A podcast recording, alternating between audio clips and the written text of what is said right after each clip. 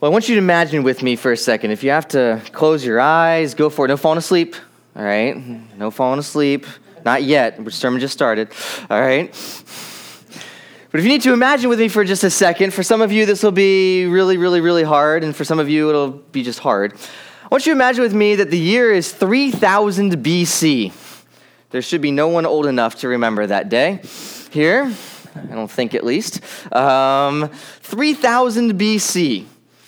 And let's just, let's just imagine that you are an average everyday person in an average everyday culture living in an average everyday 3000 BC culture. You're just, you're an average Joe or an average Jane. And let's just say you have to do something that's really quite, quite, quite basic to us. You have the basic job of, let's just say your basic job is you need to go get some clean water. You get some clean water, water to drink, water to maybe cook with, water to do whatever you need water to do with, all right? And so they don't have these magical pipes in their houses that you just turn on a faucet and so and water magically just appears. That's perfectly easy to drink. So it becomes a little bit of a different situation. And not only that, but not only is it just harder, but something that's a simple, mundane task to us today was actually quite a religious experience for someone living 3000, 3000 BC. You see, if you're an average everyday person in an average everyday culture living in 3000 BC, you are part of a polytheistic religion of some sort. Polytheistic is a fancy word to say many gods.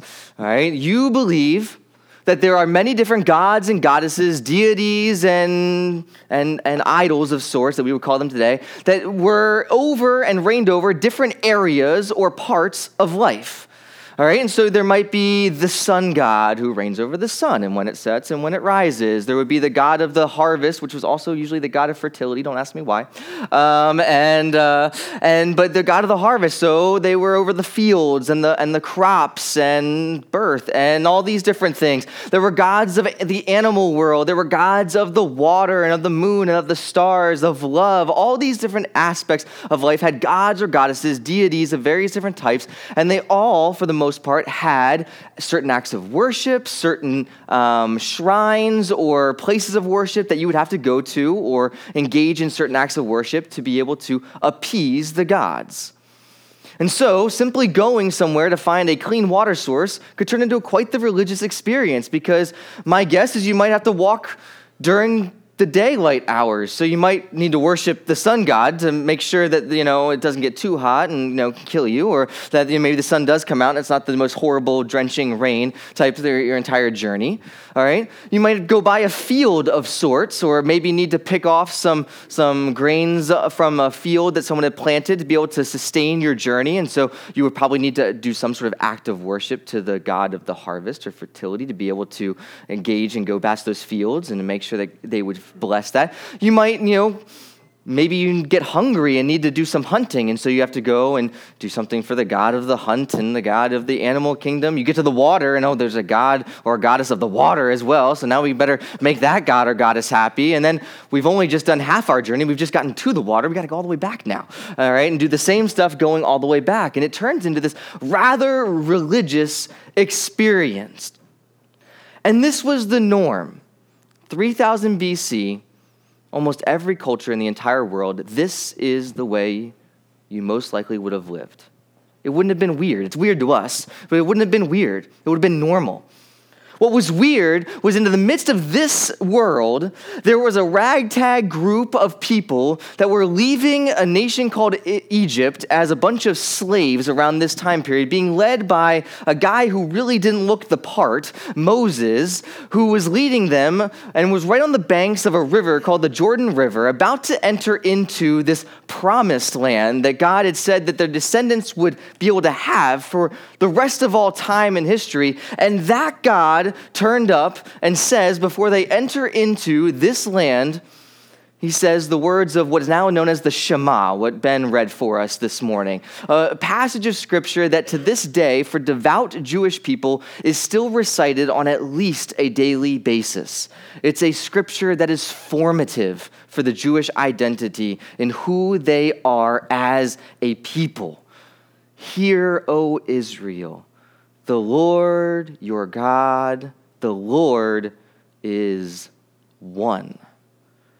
And so love the Lord your God with all your heart, with all your mind, and with all your strength.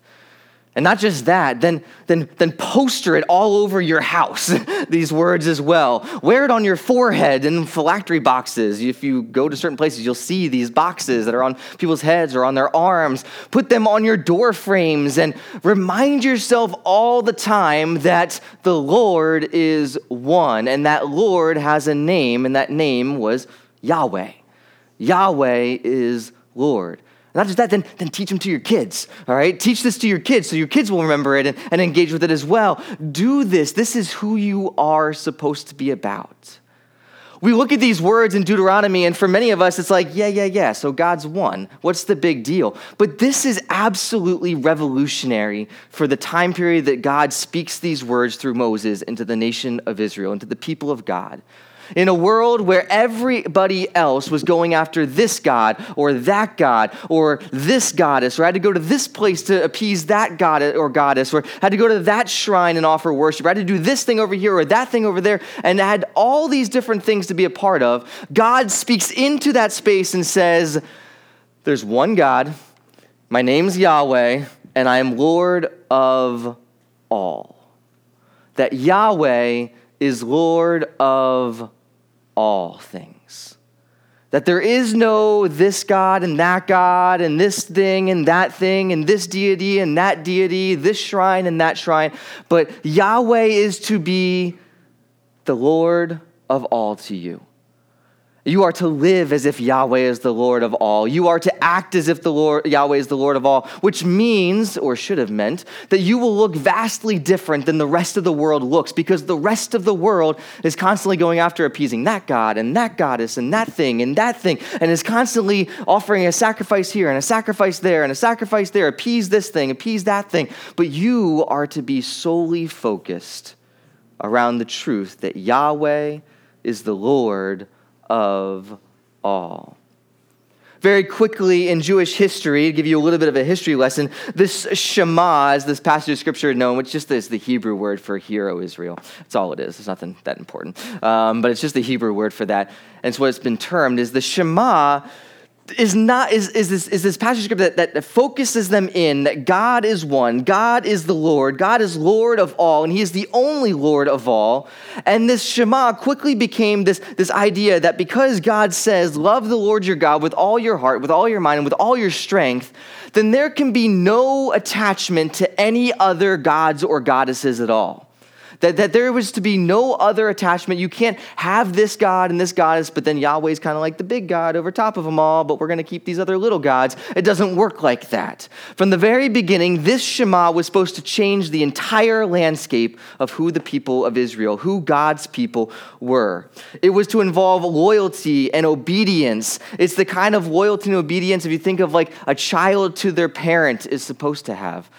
I guess, um, you know, um, before they're teenagers, um, and or um, or sort of a vassal to a lord. If you remember your medieval history, someone who is renting property from a lord who owns the property, type of thing. It's this idea of complete and utter obedience and loyalty to that person, and it's not to be. It's supposed to be something that is not a disembodied loyalty or faith it's something we live out. It's something we engage in. Everything we do become is supposed to be a testimony that Yahweh is Lord. That's the way the people of God were supposed to be.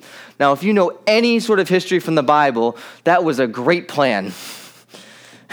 and the Israelites mess it up all over the place at every turn, it seems like very very quickly uh, for a little bit they do they do seem to do okay they, it's not perfect but they seem to do better at the beginning and then but very quickly we start to see that there are temptations after temptations after temptation after temptation for the Israelites to do the exact thing that God said not to do. That exact thing. God says, Yahweh is Lord of all, and there are no other gods besides me, and you are to worship me and to live out of that worship of me, of me. And constantly they go back to, and you'll read it throughout uh, even 1st, 2nd Samuel, some of the judges, into the Kings and Chronicles. You'll see them talking about the Baals, that they constantly worshiped at the altar of the Baals, which was a local god of that Canaanite area where the Israelites were uh, settled. Or the Ashtoreths, the Ashtoreth poles. Uh, the Ashtoreths and were, were a goddess of fertility of that area as well. That they constantly are, are adding these other gods and goddesses in in. They're trying to be like the rest of the culture around them. But the funny thing is, is they never stopped worshiping at the temple. Temple worship never stopped until this thing called the exile happened, when God sends, you know, allows for Nebuchadnezzar to come in and Babylon, and they all get sent off to exile. But up to that point, the temple sacrifices continue. And what happened was the exact thing that God was like, don't let this happen to you. They decided they could worship Yahweh, but also be like their neighbors. They could worship Yahweh and say things like, Yahweh is Lord of all, but then I'll also give my little worship to Baal over here. Or I'll also make sure I, you know, do my little thing to Ashtoreth. We're not going to talk about what that little thing was because it's gross. Um, but this little, these different cults that were going on around there. I can, basically, the idea was I can, I can have my God, my Yahweh, but I can also kind of be like everybody else in the process. I don't really need to look any different than the rest of the world. And so, God, God's story with his people is constantly this back and forth they run off in temptation towards these other gods and goddesses, adding them into this religious life that they're creating. And then God reminds them, usually through some sort of tragedy or judgment type of act, that uh, I'm Yahweh, Lord of all. Those other things have no power, are really not gods at all. And they just this back and forth, back and forth, back and forth. But then if we fast forward 3,000 years, from the time that I told you you were getting a glass of water in a polytheistic culture, what happens is that another revolutionary event occurs in the life of the people of God. A baby was born in a manger in an event that we're going to celebrate in just a couple short months really, really short months um, that are coming way too quickly. Um, in a couple short months, we'll remember this story of a baby being born. Not just any baby, but a baby who was Yahweh with flesh on. Yahweh in person. Human Yahweh. The Yahweh who stood before Moses and said, Hear, O Israel, the Lord your God, the Lord is one. Love the Lord your God with all your heart, your mind, and soul and strength. That Yahweh put on flesh and entered into the world. And what happened was this, this, this claim that Yahweh is Lord of all. Yahweh is the one above all. Yahweh is the one who is Lord of all. And we are to live in light of that idea of Him being Lord of everything in our lives. This whole idea then does not change, but all of a sudden we have a person to look at to show us who that, what that looks like all of a sudden in Jesus, we're reminded that that same idea, Yahweh is Lord of all, is simply reinstituted in a revolutionary way to now the confession of the Christian church at its very basic core is Jesus is Lord of all. If you want to get down to the basics of what a Christian believes, the very, very basic belief is Jesus is Lord of all the Yahweh who put flesh on and entered into our world, lived the perfect life, died on a cross for the sins of the world, went into the grave fully dead, and rose fully alive three days later, and is now at the right hand of the Father, is Lord of all. Not Lord of some, not Lord of Sunday morning, although that too not just Lord of that devotion time when you wake up in the morning, not Lord of the sleepy prayer that you fall asleep in right before you go to bed because you forgot to talk about him the rest of the day. I get it, I've been there. All right.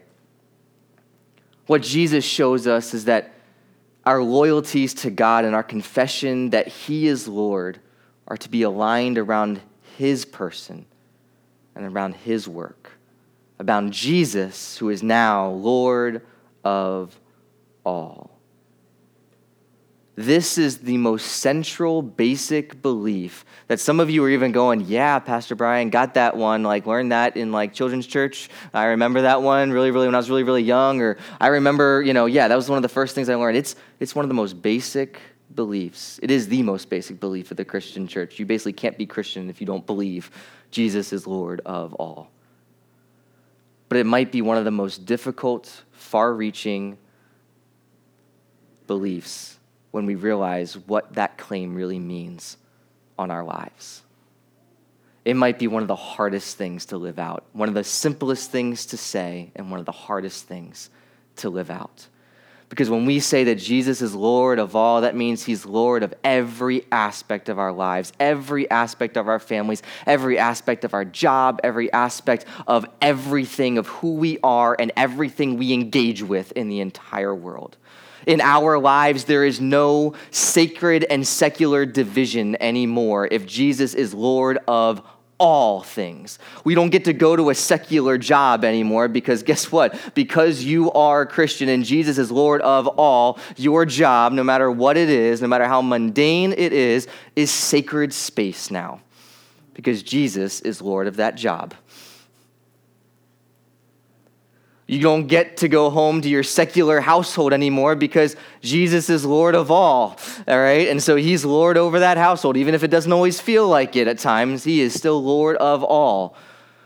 You don't get to go hang out at the bar with your, your secular friends and go do your thing and act like Jesus isn't there because he's Lord of all. He's still Lord of the bar. Nazarenes don't like to admit that, but he is. he is still Lord of all. This idea that Jesus is Lord of all is so hard to live out. It is so hard to live out in our lives because while we laugh, like it was even funny as I was trying to think of a, that, that story of 3000 BC. Like it's just almost comical to think about what life was like back then. Like, like because it just seems so far fetched from the way we live, right? It's really not that far away. It's really not that far away, is it? It may not be simply getting water because we figured out a way to put that in our homes pretty efficiently and pretty, in a pretty clean way. But there's so many other things in our lives, simply running from here to there, doing this or that, that we've simply just gotten more sophisticated in what our gods and goddesses, shrines and altars look like than they did during that time of 3000 BC. It's not that they aren't there. It's not that they don't happen, but it's just that we've called them different things than gods, goddesses, shrines, idols, and those types of things. And in fact, Christians, maybe most predominantly, often have said those things are good things to do in many cases as well, because we too, just like the people of God in the nation of Israel, want nothing more than to be like everyone else and still have our Jesus. We don't like to say it that way, but oftentimes that's what we want. When Jesus calls us to live counterculturally to the way of our world, we try to figure out the way to. There's a loophole in there somewhere, right, Jesus? Like, like there was that one little tag of that second half of that verse that seemed like you might have been saying that's okay to do this, so I'm going to use that as my proof text when there's like an entire passage about not doing it. We have gods and idols just the same as any previous generation did. Problem is, often they're personal to us. And sometimes they're really neutral things, but they end up taking the space of a god or a goddess in our lives because we've given them that sort of ability or authority in our lives. If you don't think that there's God and goddesses in our places and shrines and cathedrals for worship, just flip on a television, turn it to Fox or CBS in about mm, an hour and a half from now. And you will be whisked into a world where there's a cathedral where thousands of worshipers will come and enter one large facility. They will go through the liturgy of the religion. They will sing the national anthem together. They will have the planes fly overhead. They'll wave the big flag on the field, all right? They'll announce the play, the starting lineups from the players as they come out of the tunnel with fog and smoke machines, just like some churches have, all right? It's, they'll have the whole thing all set up and, and everything else, and people will exalt and praise together when touchdowns are scored. And people will lament and mourn when interceptions happen or just when the Redskins take the field because of the Redskins. Cheap shot, but I love it. Um, cheap shot from the Eagles fan. Sorry, guys. um, I know, you win one Super Bowl and all of a sudden you get all cocky about it, right? Um, but for many, that game is just a harmless, fun thing to watch on a Sunday afternoon. But for many, that's a God that's an idol. And they offer their, their, their offering to that idol every time they pay $300 for a seat in the upper deck. Every time you pay at the concession stand, the uh, sacrifice has been given. Maybe you're not a football fan, but maybe there's a certain place. You'll probably drive by a couple of different types of places that tend to be shrines for some of us or idols for some of us at different points in time. One of the idols maybe is this building. They have they've now figured out how to put a drive-through into it, which is pretty cool. Um, it's this place. They've got a drive-through there, and uh, you can actually go there, um, or even do it from the convenience of your own computer. You pull up the right website, you go to the right building, you pop in the right number, like four digit code, and you will have an exact printout of exactly how much worth you have sitting right there in a screen right in front of you. They're called banks. And for many people, their bank accounts become the idol of their day. The investment account, the 401k, the IRA, the, the whatever it is that you have becomes the idol of our day. And we offer our offerings of worship toward our wealth and security financially. For others, man, food is a great idol in our culture. Man, we figured out a way to like figure out a way to like we're angry if it takes more than five minutes to get a burger. Like right over there, you can go to a place like and actually complain if it takes more than five minutes to go get a burger. Um, it's food, and we'll go by many of those establishments. Now, hear me out. I'm not saying that if you go to a bank and check your account balance, you're obviously commi- you're, you're committing an act of, of worship to another God and you're a horrible person. I'm not saying that. But if you maybe spend more time worrying about your bank account balance than you do about the God who has resourced you with the money to have in the bank account balance, maybe there is an act of worship that's occurring to a God other than Jesus. All I'm saying is, I think maybe this morning it's time for us to realize that if we really believe that Jesus is Lord of all, if that really is at the core of what we believe, and it's not just something we've spoken and think that since we've professed it out loud as, uh, in, in our words, that, that then we're good and we can do whatever we want to. But if we really believe that's supposed to be the framing idea of our lives, what sets the Christian apart from anybody else, then maybe we just need to think about what are the things that I'm tempted to add in, the other gods and goddesses, idols and shrines that I'm tempted to add into my worship of Jesus? What are those things that I'm tempted to try to add into my religious experience with Jesus or not give over to Him fully and completely? What are those things that I try to leave outside of His umbrella of lordship? I, I got this, Jesus. Like, I know that you're like Lord of all, but like, seriously, I'm pretty sure I can manage my investment account better than you can. So I got this area. I'll take care of my, my money. You, you do you, Jesus, all right? You didn't even have investments back when you were around Jesus, okay? All right? So, this week, we're kicking off a brand new sermon series you have no one to blame but me. I didn't steal this from anybody else. I haven't thought of this from anybody else. It's not from the lectionary. This is just something that has been on my heart. Over the next four weeks, we're going to talk about, and it's going to get close to home because Jesus gets close to home. Actually, he gets right in your home, right up in your business. He doesn't leave anything out of bounds. There is no out of bounds for Jesus' engagement in your life. And so we're going to talk about if we really believe this, these words, that Jesus is Lord of all. If that's really what we believe, then we're going to talk about some different areas of our lives where I've just noticed, anecdotally, just my own kind of, you know, watching my own life and others' lives out there, some areas that we tend to erect idols in, or we tend to be tempted not to allow Jesus to be Lord of. And so over the next couple of weeks, we're going to talk about things like money and resources, wealth. We're going to talk about things like dreams and desires of our, for our lives. We're going to talk about things like your relationships, familial relationships, and friendship relationships. We're going to talk about things that are going to get into oh, all sorts of other fun business, like our safety and security obsession in the US. and maybe what Jesus being Lord of all speaks into that space. At times, this might rub up against your particular political leaning. I'm not telling you what you're at to vote, but it might rub up against that at times. It might rub up against some areas that you just don't feel comfortable allowing Jesus to take lordship of. And you know what? If that happens, that's great. Because Jesus is Lord of all.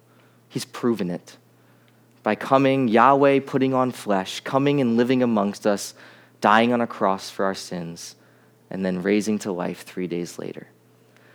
And so this morning, as we kind of launch off into this idea of Jesus being Lord of all, we're going to go back to the Lord's table. I told you two weeks ago we were going to do this more often. Some of you didn't believe me. Um, all right? Some of you didn't believe me, but honestly, this is the story that shapes us. This is, the, this is the act of worship that reminds us that Jesus really is Lord of all because he allowed his body to be broken, his blood to be poured out for the sins of the world, to prove and to stand as Lord over everything, to win the victory, to just be able to stand there and go, I am Lord over all, even death, sin, and the grave. And so I'm going to ask our worship team to start making their way up. They're going to lead us in a song as we kind of reflect and make our way to the table this morning. But as we do that, Maybe the question that I think is maybe for us to reflect upon this, this morning as we make our way to the table is as we launch into this series, what, what are those things that you're tempted to make an idol out of? What are those things in your life? What are those things in our world? What are those things in our culture that you are tempted to make an idol, erect an altar, offer a sacrifice, instead of going to the one who is the Lord of all, as we have professed? What are your idols? And then maybe confess those to God this morning as we make our way and work our way towards the table this morning. Would you pray with me?